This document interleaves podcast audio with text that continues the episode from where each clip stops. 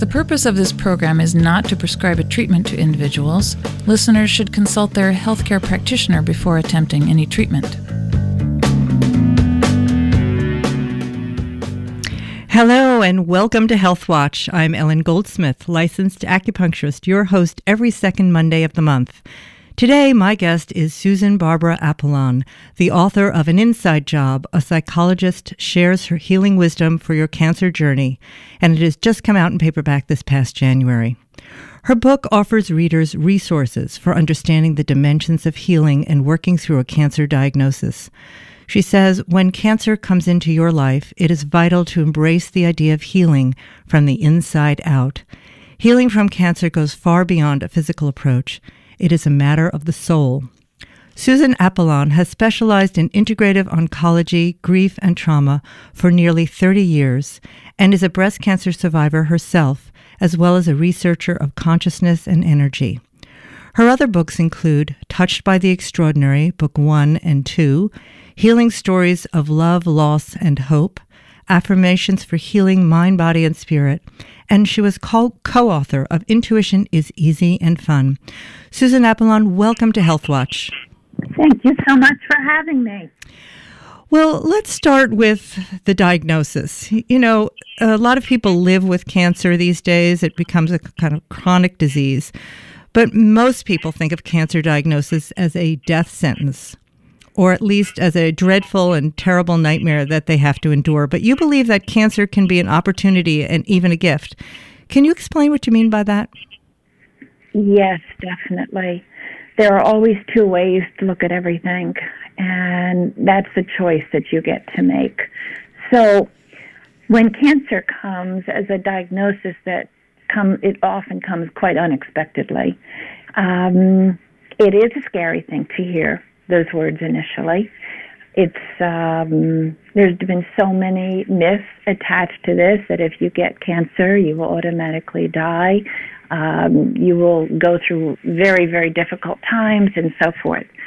And sometimes people do die, but we are so blessed to live in the 21st century, a time in which we have a myriad of technology and we have resources now that we never had 20, 30 years ago, even 10, 15 years ago. So people are living longer now. They're learning how to take a diagnosis and to do what they need to do to be able to have a productive, quality filled life. And so, very often, and I've been doing this as a psychologist who specializes in grief trauma, but also oncology. I've been doing this for 30 years. So I have worked with people who have initially been upset by the diagnosis, and I've had cancer too, so I know what that's like. And over time, as they go through the process of taking the treatments, deciding what they're going to do, and so forth, they begin to see that they are changing. They are being transformed. Their identity is changing. Their values are changing. And they're changing in a positive way their relationships are changing too. And so over time, in hindsight, perhaps people are able to look back on this and say, if it were not for my cancer, I wouldn't be with the person I am now, or the community that I am now, or the people that I am now.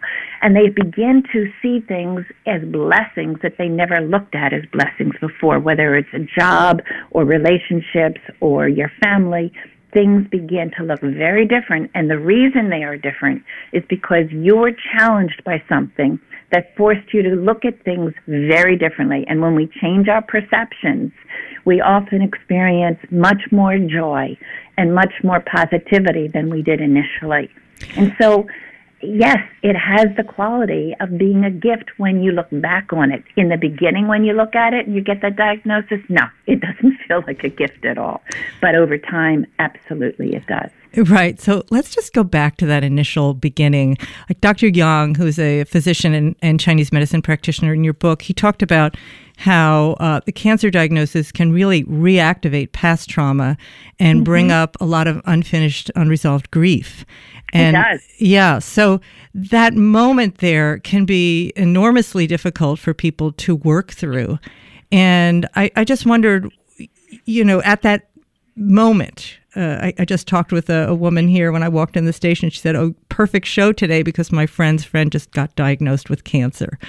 So, what to do in that moment? How to actually, you know, take those first steps in, in recognizing that trauma and that grief and that fear, really. That's a good question. Uh, okay, so the first thing is be true to your emotions. Allow yourself to feel whatever it is you need to feel. And most of us immediately go through that that period of because that diagnosis comes unexpectedly. So we feel as though our grounding has been pulled from us and we don't feel we're we're standing and we're stable. And that's normal. That is very normal. Feel what you need to feel. And as quickly as you can reach out for support.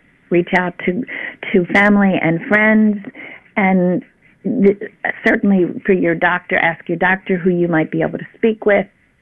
Dr. Young is very emphatic about the need, and I was so grateful for his input in the book. You know, he talked about the need of seeking out a therapist, a counselor, somebody who can help you through the process.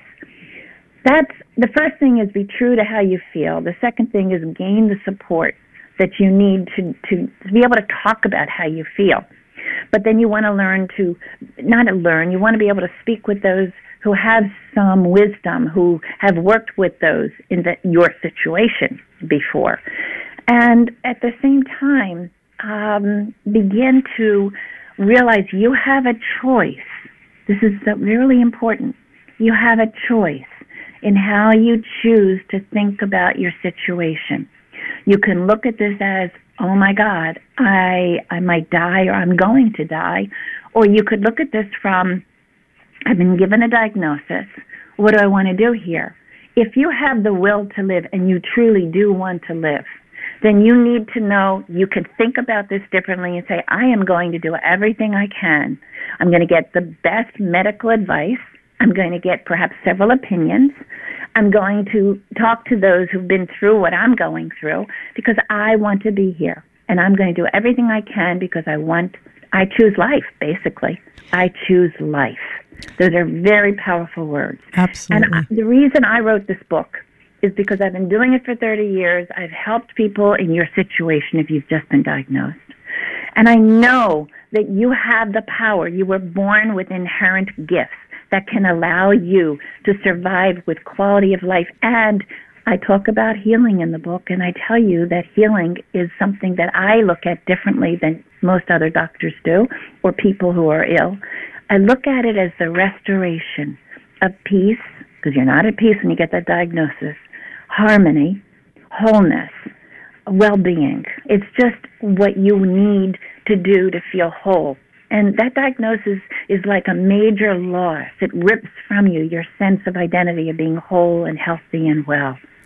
Does that help? Uh, yo, absolutely. So you talk a lot about uh, putting together an integrative um, team. And that team, of course, from an integrative medicine perspective, inc- includes uh, physicians, practitioners, um, therapists, diet, exercise, lifestyle, stress management, all of these things that you do talk about in your book. So I just wondered, you know, what could you say to someone out there who's listening who might be wondering, well, how do I do that? And what do I look for when I put this team together? Okay. I feel strongly that we're blessed to live in a time where we have many opportunities available to us to help us in the healing that we want to we want to do. And so the first thing is I would talk to, I would create a team of doctors. How do you do that? You talk to your doctor or whoever it is that diagnosed your, your illness. If it's cancer, you speak to the doctor and you say, who would you recommend that I see right now? That's your first. That's the beginning. What what oncologist would you recommend? What hospitals do you recommend that specialize in this or do that are known for the work that they do? Try to get a few good names. And you can ask others too, but I would start with those in the medical field. And and then I would start getting opinions. Uh, it's the first thing you want to do. And once you get yourself going, and you don't even have to wait that long for that, I would find a therapist who does work with people who are dealing with cancer, if that's the situation, if it's cancer we're talking about. But it could be any other illness as well. Perhaps it's a situation of therapist that works with those with diabetes or lung problems, whatever it is. So you begin with the core people, the medical professionals who initially let you know that you have a problem. And then you can build in a therapist and you start doing your homework. And over time, you can, the homework can be by talking to others in your situation or going online and looking at what are the integrative types of approaches to helping you in addition to the traditional approaches. My work, for those of you who are listening, is what you would want to be doing. I integrate the the medicine of the West, which is Western tradition. Medical schools uh, advocate uh, surgery and chemotherapy. Um, we, we also have immunotherapy today is something that's also coming into the field. Um, we have radiation. Those are the typical approaches.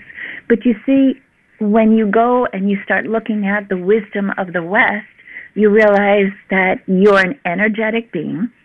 Your illness, in many ways, this is the thinking of the East, is very much in, um, has a relationship with how you think about things.